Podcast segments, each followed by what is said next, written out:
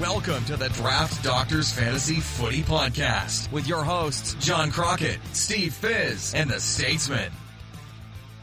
G'day, everyone. Welcome back to another episode of the Draft Doctors. I'm your host, Stevie Fizz. Whew. Today's episode, it's uh, it's going to be different. It's me on my own. That's right. It's a show. It's a lot like my love life. It is just me in the room.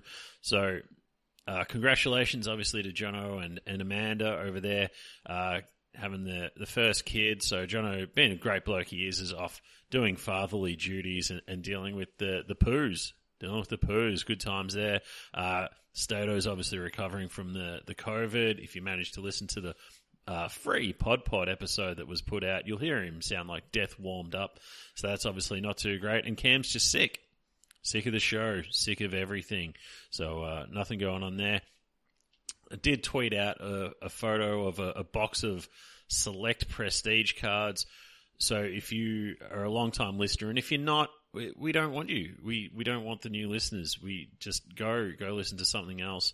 Um, but if you did listen, we did the survey earlier in the year about what people wanted, what they wanted to hear. So we've got the three articles a week coming out. We've got the uh, matchup chart for for streaming plays, looking for plus matchups. A good floor there. We've got the um, bonus pod now, the extra pod, the Craft Doctors um, started the started that. We've had a couple shows come out. We did Warney's interview. That was brilliant. Um, a lot of fun there. Um, and a lot of people did mention that they wanted a way to support the show financially. Uh, never really been super keen on the Patreon model, uh, having paywalled content. I want eyeballs on my content. So, and, and certainly I know having been in tough financial times as the poorest man in fantasy football, um, it just, you know, maybe hiding, having stuff not available is not great for all people. Not everyone can afford it. So, uh, we have put up the buy me a coffee uh, thing, which is like it's the same sort of thing as Patreon, like the membership, whatever. Um, only there's no content. There's no content, so it is what it is. Um, just if you wanted to donate, uh, you can, and we can help uh, get new logos and new microphones and all that stuff. Um, this isn't a big money spinner for us, so it's just um, a way of people contributing and helping us upgrade the show. Uh, and as a thank you to, to launch that, we'll be giving away a box of select prestige cards. As I mentioned, you can't buy them anymore. They go for a few bucks on eBay. So even if you're not a card nerd, you can certainly make a quid out of it. So, um, you know, we'd appreciate anyone who gets involved there. Onto the footy, uh, the things I noticed this time is contested possession rate, and it's a statistic I'm not a huge uh, rap on. So it's it's always sort of touted as being a good thing to win more of the ball in a contest. Uh, the thing I'm noticing is a lot of the midfielders who are winning the ball at a high contested rate. Uh, think of guys like Hugh Greenwood. They've either gone backwards or uh, to the point they've become unrosterable. So if we look at the midfielders in this situation, um, of the relevant ones who are, who are playing, you got Matty Rowell is the most is the highest contested possession rate. Uh, midfielder, sixty eight and a half percent. Like, and, and he's barely rosterable if if, if he even is. Uh, Hopper, obviously, he's injured. You go down to sort of Rory Sloane, who again he's injured, but Patrick Dangerfield, he's injured as well. But he, he was really not doing you many favours on field. Hugh Greenwood, as I spoke about, unrosterable. O'Meara, he's been super disappointing. Uh, Horne-Francis, I mean, he's a rookie, so let's not put crazy expectations on him. Uh, Lachie Neale is probably one who bucks the trend. Obviously, when you're winning 40 possessions a game, uh, you, you, can get away with, you know, winning the ball at a, at a high clip on the inside because he just gets so many and, and obviously does pretty great work on the outside as well. But uh, Tom Liberatore, again, he's been rosterable, but if he didn't have that forward status, um, he's not as good as he as he as he would be. But um, look, he's fine. He's fine. He's all good. Uh, Touk Miller again. He's a very contested player, but he has stepped back quite a long way this year. Shai Bolton, he's a real tough forward to have. Worpel in and out of the team, unrosterable. Tom Green, he's, he's broken out this year. Really great for Supercoach. Obviously, they reward the contested uh, possessions, but he's he's and he's fine. Um, but again, he's not really one of those top line guys. Conor Nash, um, tough own. Isaac Heeney, again, the last few weeks has been pretty bad. And if he's not getting that mid time, not building that score, he's relying on goals, tackles, marks. Uh, he, he's never really been a big outside disposal winner. His role really hasn't allowed for that anyway. But again, he's he's tough. He, he's one of those tough guys to own. Patrick Cripps, another one who bucks the trend. He, he's fine um, with those big games early. But he, not not as good lately. Then you got Koch, who's traditionally been a tough own the last few years.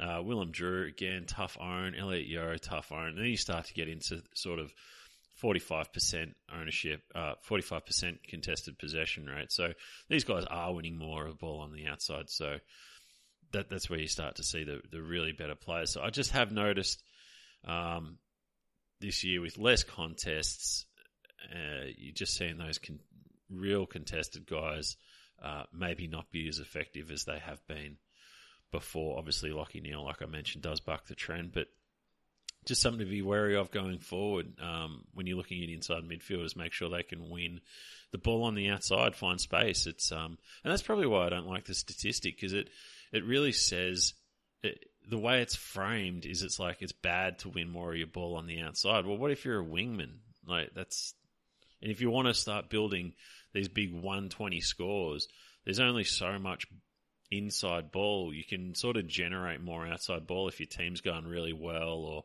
um, you're just being able to find space, you know, running super hard. So uh, I just kind of think it's framed poorly. We'll put it that way.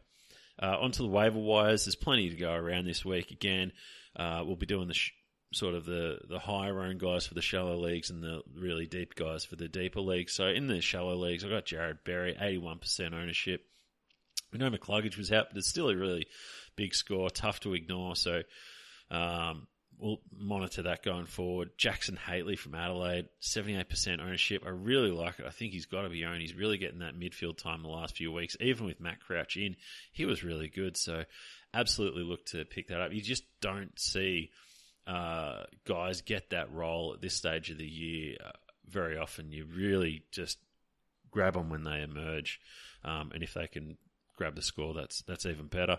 Tommy Atkins, eighty percent ownership, continues to be serviceable. Um, so certainly like Tom Atkins there.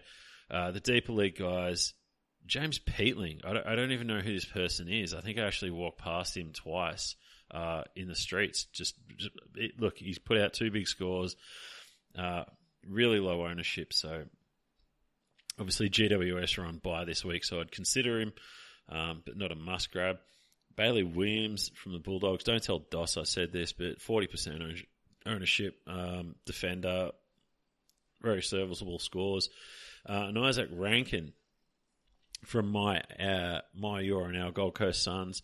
Uh, he's had a pretty good month, probably at the low end of rosterable scores, but against North Melbourne, um, they have got the bye the week after. I should say we've got the bye the week after, but uh, absolutely a candidate for for a pickup.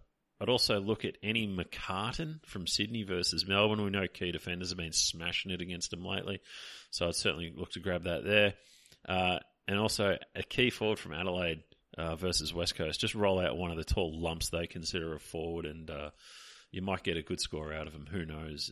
It's certainly worse things to happen. Uh, the bye rounds are here, absolute carnage, um, which I love. I love the, the buyers. Um, so Carlton, Port, Essendon, Saints, GWS, and Richmond are on buyers. More DPPs have been added, so uh, there's certainly a lot of things going on in the fantasy world. It's um, yeah, it's it's good. It's um, I, I love it. It's it's what it's all about. On to the awards for the week. Ball adjacent player. Uh, I really wanted to give it to Ben Brown with his two disposals, but um, I'm probably just going to give it to to Daniel Rich, who had 13, but one mark, no tackles, 37 points. Can't have that. That's come on, Daniel. What's what's going on? Not not not up to snuff. Uh, the Amber Heard Award. I'm going to give it to Christian Petracca. Uh, I live with a Melbourne fan, so I, I, just get sick of hearing about that bullshit. Uh, scores were way down, shat the bed. Can't have any of that. And the John Jarrett junk time. we're giving it to Luke Ryan. Cam informs me he had a 58 point last quarter. Like I just sort of mentioned, key defenders against um, Melbourne are just absolutely raking lately. Probably because they have a guy like Ben Brown who only gets two disposals and can't jump. Uh, so I'd absolutely be looking to make that pickup. Certainly a lot of great options there uh, on the waivers and some great awards. I think this whole show is just eventually going to turn into a comedy award show at some point. There's really no way around it. It's it's all it is. Anyway, on to the Twitter questions. Monty Waves. Hi, Monty. Uh, Ninja Spoon asks, favorite par four hole played during the off season? Uh, probably, I really haven't been able to get around many golf courses. The challenge has sort of slowed down. I think I've only played like 20 something courses um, in this year. I've hurt my hip and my, well, it's my back, but I can't really walk a long way without being in crippling pain. So to play around a golf really knocks me around. Uh, I would say the, is it the 16th? 16th at Port Fairy, probably my favourite. I like that hole. I reckon there's a lot off the tee that's pretty cool. There's some good holes there. I think it's the fourth is also a good hole there. But um, Trafalgar was a nice little, uh, it was a bit of a, just a country track, but I thought it was really good. It was like 30 bucks and hard on the legs, but um, yeah, that was a nice one too. Uh, Coxie, uh, all by myself. Yeah, that's me. Warnie, you play through the bye rounds in your leagues. We don't sell it to us why it's a good thing to do and how you attack draft day and the season with it. Do many coaches strategize for it or just go at the potluck approach? I absolutely go for the potluck approach. There's so much turnover in your team on a week to week basis. Uh, it, it, well, especially from what the start of the year to now. I mean, if you think about all the the guys you thought were going to be great, and um, you know, a lot of them are droppable Um, maybe you're a better drafter than me, Warnie, so you don't find yourself in that position. But, um, you know, Tarryn Thomas, droppable. Steele Sidebottom, droppable. These are high end guys, and they're just, you know, out. Like, so, but I, I love playing the bye rounds because I think it's it rewards aggressive coaches who play to win. Um, and player movement is I, think player movement is central to a fun league. It's the thing you talk about with your mates in the group chat, um, like you discussing trades, or you know you're laughing at someone who like someone dropped someone good a few weeks ago, and now they're or, and now they've turned things around, or someone picked up someone you dropped and they stunk it up again. Like I picked up Will Powell, who just shat the bed, and um, yeah, but I think player movement's good and it rewards aggressive players. You just see time and time again. Um, in leagues, the players who aren't prepared to make the hard call to cut those line ball players, they're the ones who miss finals and, and get left behind. You, your job as a fantasy coach is to make the finals first, and then, you know, you kind of like it's it's, it's generally the best teams make the finals and the hottest team wins it. So, I'd um I just think rewarding aggressive play is good. That's that's what it should be about. Uh, Surly asks, any advice on how to improve a middle of the table team that has two primos, 100 to 110, a couple of 90s guys, and a heap of 80s players? If I can't win, I'm considering protecting my reign as the only multiple time league winner by trading to someone who hasn't won before. Uh, I would be trying to trade two of those, say a 90 and an 80 guy, to get a one, like a step up. Just free up a roster spot, man. Um, try to get a better player for starters. I know it's easier said than done. You really got to target some undervalued guys, but you got to free up that roster spot, and I hope you can um, fill it with someone good off the waiver wire, or at least stream a very replaceable score, which you can do depending on your league. I'm, I'm sure. Uh, the other way, if you can't get that deal done, is is trade one of your primos down for two players, but get guns who have slipped. Like get Whitfield, get um, oh shit, I don't know who else. Basically, anyone who's in my team, and just try to and just sort of hope that they sort of come good. Like that's that's kind of where I'd be at, and I'd be realistic about where my team's at. Like if you've got some guys who are overperforming, be realistic about that. Um, you know, if you got Blicavs or Darcy Cameron, do you want to trade them out and try to get some value now? Do you um, just that, that's that's all I can say, man. Like it's it's it's kind of a shit spot where you're in the. I mean, it's better to be in the middle than at the end. Um, but just be aware of the injuries that that going to happen. Um, beware of the good streams, and and just I'd say two for ones are the best way. And it just, yeah, hope. Frio asks, "How do you feel about Nam folding after their first loss? Yeah, they had to do it. You just you can't have that bad. That's ter- my god. You got to move on. Uh, any risk of Flynn and Preuss being played together? Yeah, I'd say there is, but I'm not sure how much. Um, certainly, absolutely monitor that situation. How to handle the byes if your league doesn't play them? Uh, it's a good question. I don't really have any leagues that don't play them. I mean, play DFS or something. I mean, maybe you get aggressive and you try to trade a trade for a Jack Steele or trade for a Brodie Grundy or someone like that. But I'd, yeah, I don't know. I just pay attention to what's happening on the waiver wire, to be honest, and role changes.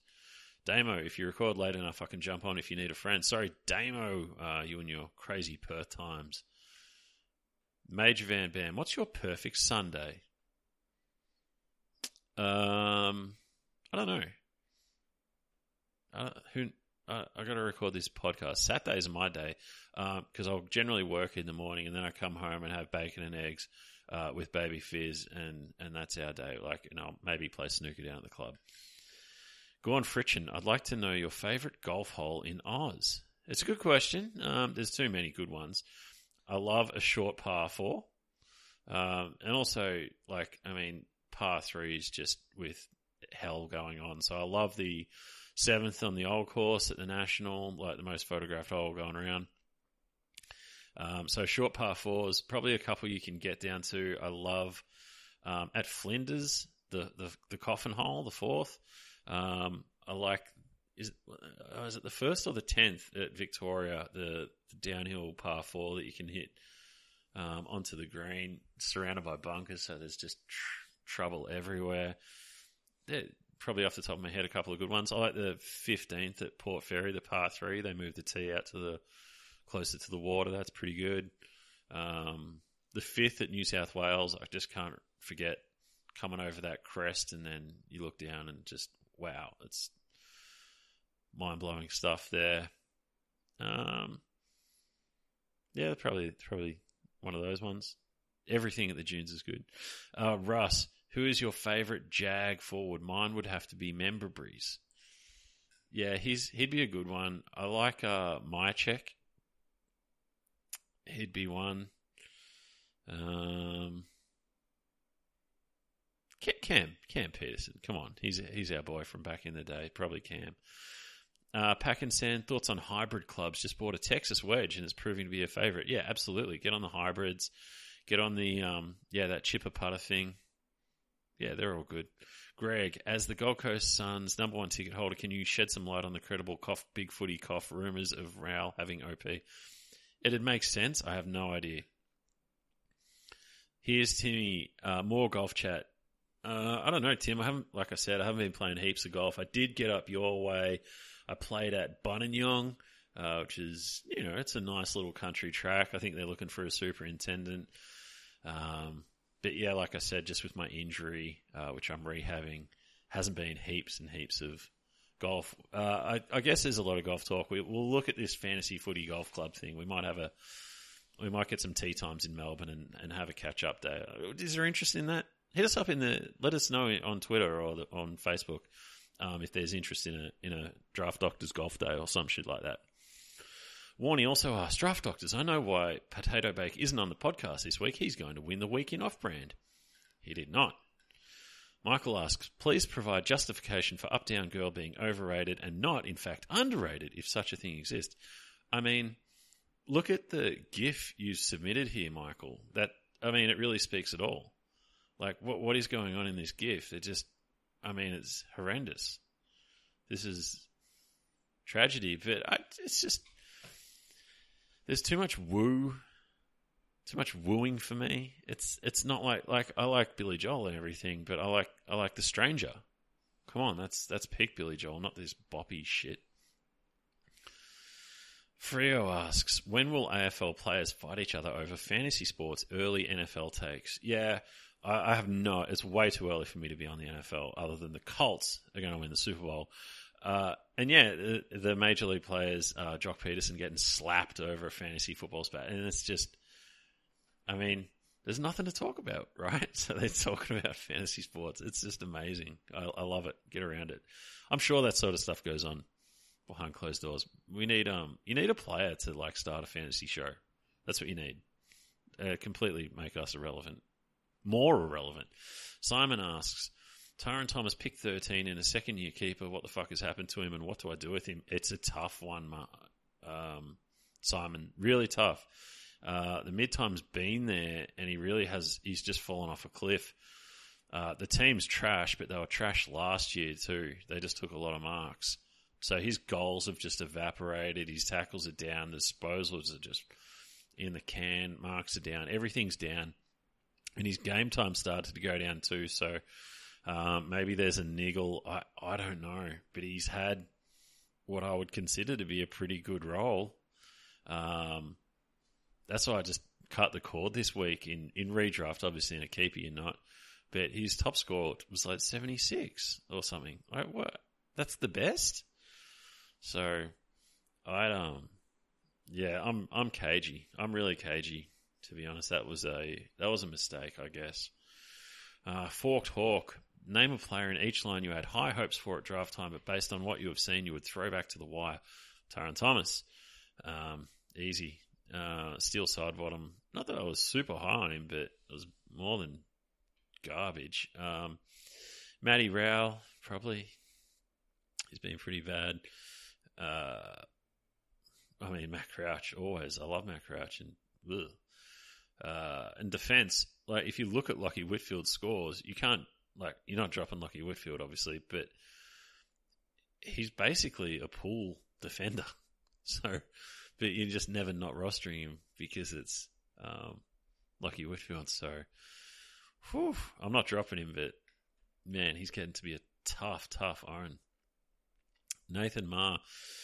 Best unique options, 500k or under in each line. Nathan, come on, that's a salary cap question. Michael asks, couple of popular forward guns battling Zorko and Heeney and Port guys, etc. Any trend between them or simply standard variants?